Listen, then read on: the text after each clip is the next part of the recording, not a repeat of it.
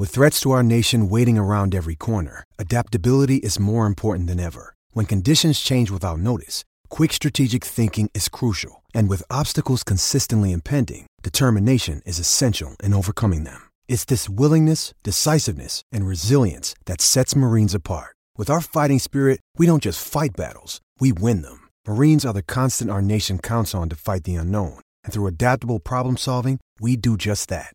Learn more at marines.com. This Tennis.com podcast is brought to you by ASICS. Sound mind, sound body.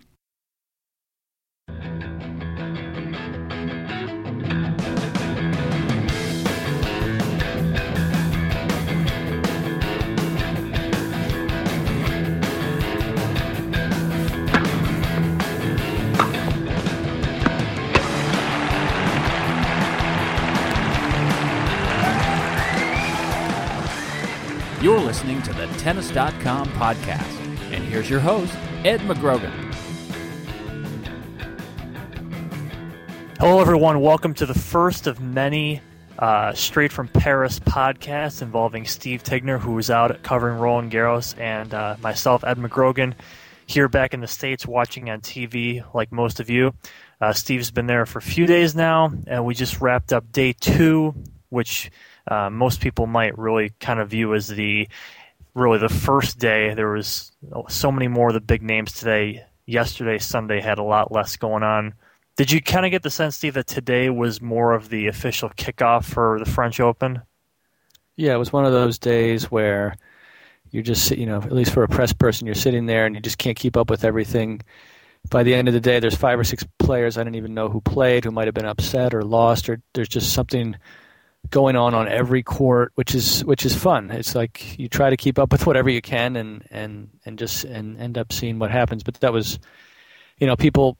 There's a sense I think that the uh, the Sunday start when the French Open went to it a few years ago that that all the slams were going to start doing that, but none of the other slams have gone along with that, and it just feels um, really tacked on and just uh, a way to sell another session because they didn't even you know there was nobody none of the top players, but there was really no no marquee name. It was just seemed to it's just an extra thing to put on to the money making element to the to the to the tournament and you know the French now looks like they're the only ones who are ever gonna ever gonna do that.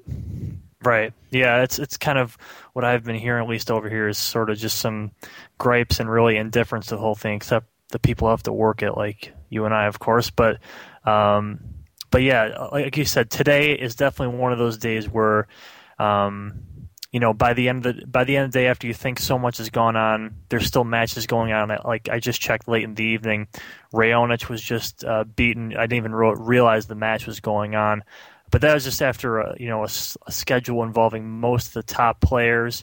Um, we'll get to kind of tomorrow's a little later. But what did you see out there today? Um, you know, there's the big guys, Djokovic and Federer.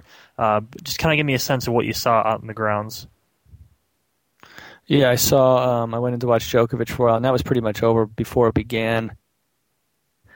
His opponent, uh, Tiemo de Bakker, who's not a bad player, and they knew each other when they were kids. He um, he was just beaten before he started. He he buried a couple forehands in the second game of the match and looked like he was pretty much ready to pack it in. He had the hat backwards after at the end of the first set, um, and was trying some crazy drop shots just because it was the only way he could get Djokovic out of his rhythm. At one point, um, won a long rally, and he was he was excited by it, but you didn't get the feeling he was excited because he thought he was going to win the match. He was just excited to win a point in that way. Just um, that's the type of that's the type of tennis somebody's going to have to play to beat Djokovic because he's not missing. That's really to me today, the most important, you know, he hit all his shots well and he served well, and he said he felt really good. Um, but the main thing to me is just the the amount of shots somebody else is going to have to hit to beat him. Somebody's going to have to go beyond their normal consistency, which is which isn't easy to do. It just made it seem to me today like really an upset is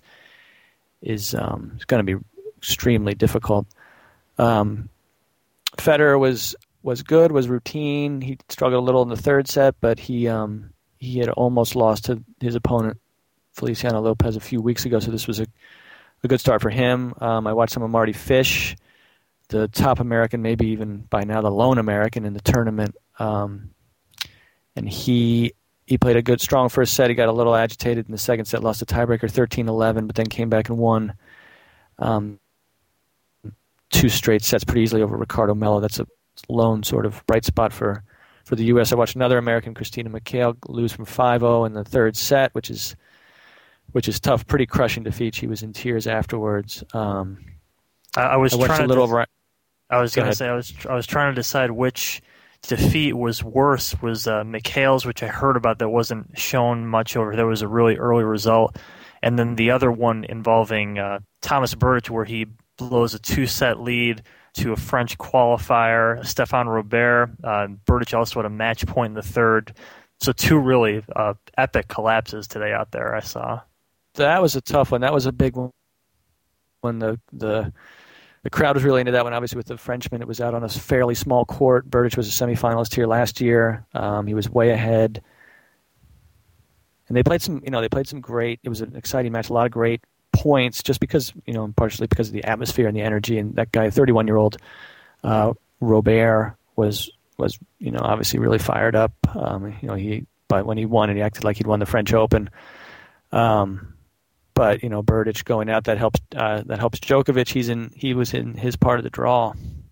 I saw that. Yeah, it's even it's uh, astounding that that uh, worked out that way for Djokovic. I I don't think many people would have kind of picked Berdych anyway in there, but uh, that he was a French semifinalist, like you said last year.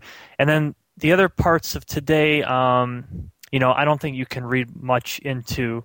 I don't know how much can you read into a, a 6-0, 6-2 drubbing by Wozniacki over uh, Kimiko Date Krum, who's double her age. Still, I mean, if you can get get away with losing just two games, I guess it doesn't really matter who you beat. I don't know what you can read into that. It's a good, it's a solid start for the most interesting part of that match is it, it's it was scheduled on court one, the bull ring, a very small court, which a lot of people, a lot of the Danish press were up in arms that Wozniacki, the number one player in the world, would have been scheduled on this small side court. It did seem a little odd. Zvonareva, who's not seated as, you know, not ranked as high, was scheduled on a bigger court. But then at the last minute, um, they had time on Chatrier, so they put Wozniacki over there in front of a really sparse crowd. But she did get to play on Chatrier, but it was, Yeah. you know, I think was, ever- um, just out of necessity. Right. I think every match on Chatrier so far has been a complete whitewash. If I'm uh, if I'm not mistaken, it's in uh, kind of drub city over there. Yeah, that's the standard fare for Yeah. the big um, for the first week for the big stadiums. Exactly. All right, we'll uh, get to tomorrow's matches in just a minute. The longest professional tennis match lasted 11 hours, 5 minutes, and took more than three days to finish. During the match, there were 980 total points played, 138 games, 2,189 strokes, and 489 backhands.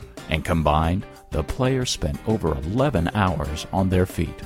Just imagine how much longer they could have gone if they were wearing the ASICS Gel Resolution 3 with a Flexion Fit upper for extra stability. It's engineered to go deep into the fifth set. ASICS. Sound mind, sound body. So let's talk a little about day three, Tuesday. Uh, the last slate series of first round matches. Um, on Chatrier, going to have the start will be Razzano and uh, Jarmila Gajdosova. Razzano is on there, I think, partially because of what's happened uh, along with her late fiance and coach. Um, then we have Sharapova plays Lucic. Uh, Nadal and Isner is probably the most um, you know match when you see it on the schedule. You might kind of think about that one, how it could go. Um, Gilles Simon also plays Michael Russell on that court. Russell had the uh, French Open history with Kuerten years ago, and also Murray, um, Azarenka, Clijsters play later on. Um, what do you? Any kind of matches you saw on the schedule that you think are going to uh, pay closer attention to tomorrow? Well, obviously Isner and Nadal. Isner's given Nadal some trouble um, a couple times, and Nadal I know is, is always talks about how he doesn't like to play Isner. Um, calls him one of the greatest players in the world, Wow. uh, which I guess he is. Uh, uh, but yeah, Isner, you know, any that's the type of match where Nadal will have to take his chance here, you know, here and there to get a win. We know something's going to go to a tiebreaker, so that's always that's always iffy. So it's a different kind of match. Was it Isner um, or Querrey who took a set from Nadal on clay in Spain in Davis Cup? I think one of those two did. That was that was Querrey. Yeah. Okay. But Nadal Nadal can struggle against this type of guy. He's struggled a couple times against Karlovic, these big serving guys. I think he gets a little nervous even when he has chances, and even on his serve, he's always won those matches, but um, they're a little nervy for him, uh, just the way he handles them. Uh, Soderling plays tomorrow. We'll see how he does. He um, obviously a two-time finalist, but he's he hasn't been great lately. He plays Benjamin Becker. That should go his way. Um, Andy Murray starts off against a Frenchman, which, which um, you know, I think, I think Murray's also another little bit of a question mark, but he's been playing. He's been playing. Started to play pretty well lately. How about um, uh, and then one got, match I'm interested in early is is um, Dolgopolov, Rainer Schüttler, just because Dolgopolov is a guy that we talked about is having a lot of potential, has just been terrible lately. So maybe he can you know, we'll see whether he's bottomed out or what you know what he's what he's looking like. What do you he's think? Just going to continue with this with this slump. Yeah, this malaise. What do you what do you think about coming into this tournament? Well, you did the women's preview. You had Clijsters uh, taking it all on this, even after the the long layoff. She opens tomorrow late on Lenglen. Um, just what what do you think about? Why did you have kind of so much confidence in Clijsters um, despite all this?